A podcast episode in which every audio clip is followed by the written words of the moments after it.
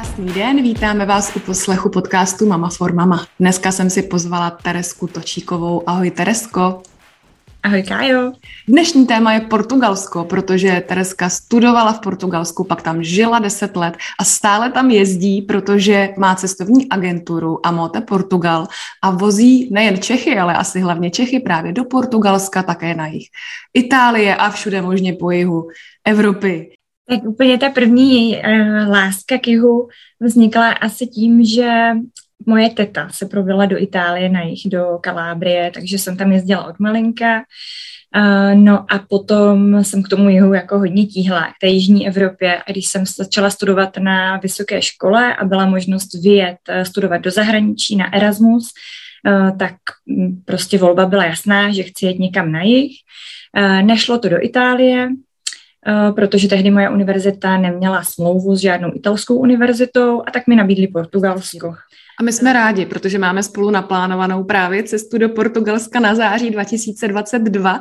Nevím, kdy nás mhm. posluchači budou poslouchat, proto vlastně upřesňuji náš termín, ale my se dostaneme k té naší cestě. Mě by ještě zajímalo, co, co tě tam vlastně tak upoutalo? Byli to lidé, byla to příroda, byly to, uh, byl to ten způsob života, kterým Portugalci žijí? Mm. Určitě kombinace všeho. Uh, Portugalsko je taková nádherná země na konci Evropy. Uh, řekla bych, že i taková jako pořád neobjevená a že jsou tam místa, kam turisté pořád moc nejezdí, takže to Portugalsko je strašně autentické za mě. A my jsme spolu hodně řešili počasí, když jsme vlastně plánovali ten náš termín. Mě celkem překvapilo, že si říkala, že jaro je celkem studené a že doporučuješ spíš září. Takže jedeme v září. Hmm. Ale jak je to tedy s tím počasím? Určitě, tak jaro po zimě je ještě zima protože tam e, vlastně oceán je studený, nedá se koupat, nebo takhle, já už potom jsem to dotáhla, takže jsem se koupala i v Dubnu, ale ta voda má 17 stupňů, nelimí, takže určitě je ještě chladný oceán e, na jaře. A to i jako dlouho na jaře, i takový to pozdní jaro, takže duben, květen. Ono se to začne lámat až v červnu, možná dokonce na začátku července, kdy začne být opravdu teplo, ustálí se počasí um, a začne být teplý vzduch a vlastně se začne pomaličku ochlazovat, uh, oteplovat, pardon, i ten oceán. No, takže ideální teplota na koupání tak je zhruba srpen a nebo právě to září. No a to září tak já mám jako takový nejoblíbenější měsíc, protože už to není úplně hlavní sezóna, takže uh, není tam moc turistů, Oceán je relativně teplý, to znamená kolem třeba i 24 stupňů. To je takové to maximum, co, co ten oceán zhruba může dosáhnout. Je teplý vzduch, takže je to jako celkově velmi příjemný to září na cestování po Portugalsku a i na koupání. A ty portugalsky mluvíš, takže my se nemusíme bát, že bychom měli nějaký zádrhel, ale když se tam chystá někdo na vlastní pěst, s angličtinou v pohodě se domluví všude. Určitě. Portugalci všichni jednak se učí ve školách anglicky a jednak uh, oni nedabují filmy, takže vlastně se koukají na všechno v originále. A, no a hlavně je to taky země, která hodně žije z turistického ruchu, takže tam není problém se domluvit uh, i anglicky, ale samozřejmě je lepší mít tu portugalštinu, my jsme zvolili cestu od severu směrem k jihu, protože možná je to častá volba cestovatelů. Poletíme do Porta a potom se budeme pomalinku přesouvat k Lisabonu a možná ještě i pod Lisabon. My teď si řekneme ty hlavní místa, ta hlavní místa, která navštívíme, ale možná tam pojedeme ještě i někdy v budoucnu, takže nám klidně pověz i něco navíc. Takže přiletíme do Porta. Co v Portu?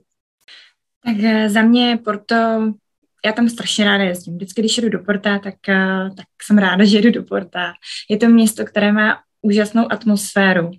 Eh, hlavně proto, že na řece Douro, která se vlastně v portu vlévá do oceánu, takže je tam i ústí řeky Douro do oceánu. No a za mě má Porto eh, jako spoustu eh, zajímavostí, co tam můžete zažít. A to je, jednak se dá třeba projet na kole podél vlastně řeky a potom podél pláží, protože Porto má jednak pláže, jednak řeku má úžasnou kuchyni. Takže já jsem doufala, že vás bude moct vzít i do nějakých e, skvělých restaurací, například do rybářského městečka Matuzinus, kde e, mají specialitu a to jsou čerstvé ryby na grilu. Takže v ulici normálně na ulici jsou obrovské grily před restauracemi, kde uh, vlastně vám ugrilují přímo před vašimi očima čerstvou rybu, tu si dáte potom k obědu. Uh, takže jídlo fantastický, no a samozřejmě portské. Takže v portu, není to teda přímo v portu, je to na druhém břehu řeky ve Villanova de Gaia, uh, tak se skladuje portské víno, takže je tam jeden sklípek vedle druhého, no a každý ten sklípek tak je plný tady uh, sudů s portským vínem které se tam dá samozřejmě ochutnat, dozvědět se, jaký jsou druhy, rozdíly. Všichni známe červené portské, mají tam i bílé portské a z toho dělají fantastický koktejl v portu, takže to tam taky určitě ochutnáme. Takže já bych chtěla, abyste se tam užili plnými doušky a vlastně zažili a ochutnali všechno, co, co na tom severu Portugalska je možné. Nehledě na to, že vlastně řeka Douro, tak vlastně severo-východně od Porta, tak je jedna z nejstarších vinařských oblastí na světě. Je to údolí řeky Doura. No a tam vlastně dělají kromě portského vína taky fantastická tichá vína. Takže je možnost vlastně se sporta za hodinu a půl dostat do úplně jiného světa, tady té nádherné vinařské oblasti. To jsou vlastně skádovitě se svažující vinice k řece, takže ono to jako vypadá hrozně hezky.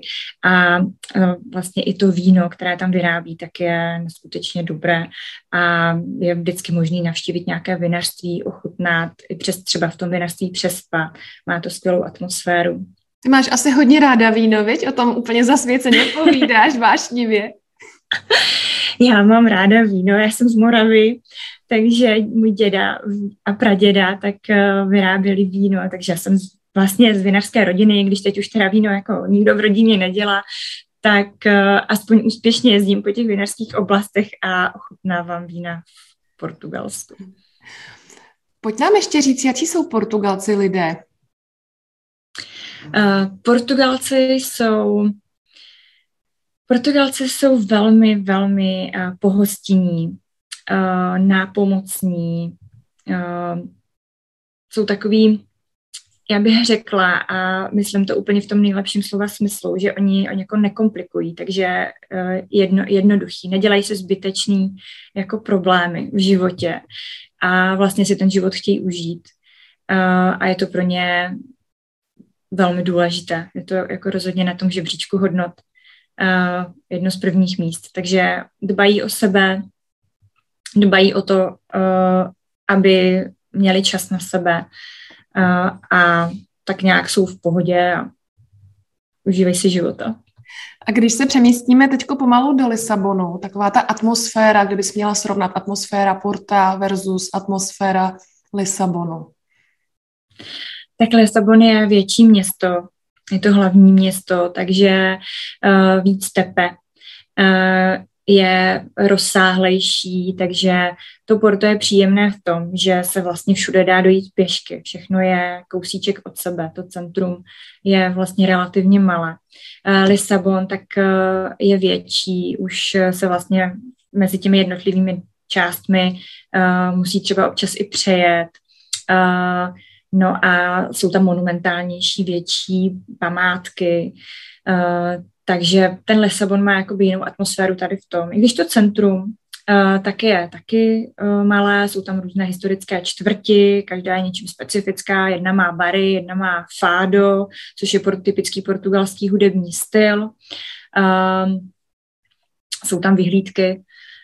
Obě ty města tak jsou vlastně zajímavé tím, že jsou jakoby na kopcích, takže uh, všude jsou vlastně hezké výhledy na řeku. I, I Lisabon má řeku, Lisabon má řeku Težu. Uh, takže řekla bych prostě takový jako pocit většího, většího města. Jo, rozsáhlejší ulice, větší náměstí. A co tam teda konkrétně uvidíme? Eh, no, v Lisabonu, tak eh, vlastně já vždycky říkám, že Lisabon je rozdělený na tři takové základní části. To je moderní část, kde je oceanárium, eh, Potom je to historické centrum, tam jsou ty historické čtvrti, o kterých jsem se zmiňovala. Tam je vlastně katedrála, jsou tam různé vyhlídky, náměstí, hlavně ty Lisabonská náměstí jsou taková jako známá, asi nejvíc Comercio, což je náměstí, které je vlastně orientováno k řece. Ehm, No a potom je tam Belém a Belém, tak to je vlastně část, která je spjatá s zámořskými objevy, a, takže a, tam se vlastně většinou hodně mluvíme o tom, kde všude vlastně ti Portugalci objevitelé, námořníci, tak kam se všude dostali a co vlastně všechno patřilo historicky k Portugalsku a byla to vlastně taková brána do Lisabonu, takže je tam uh, Torre de Belém, což je taková obraná věž, která vlastně chránila lodě při vstupu do Lisabonu, uh, no a jsou tam velmi monumentální vlastně stavby, takže protože se v trávě odráží v tom ta doba těch objevů, kdy Portugalsko bylo bohaté a stavilo, mělo peníze na to, aby stavilo tady ty velké monumentální stavby. Potom máme v plánu se přesunout kousíček pod Lisabon a tam na nějaké farmě nebo na nějakém místě u moře pár dnů ještě pobít, protože máme pobyt spojený s jogou, tak abychom si tam ještě trošku zarelaxovali a zacvičili.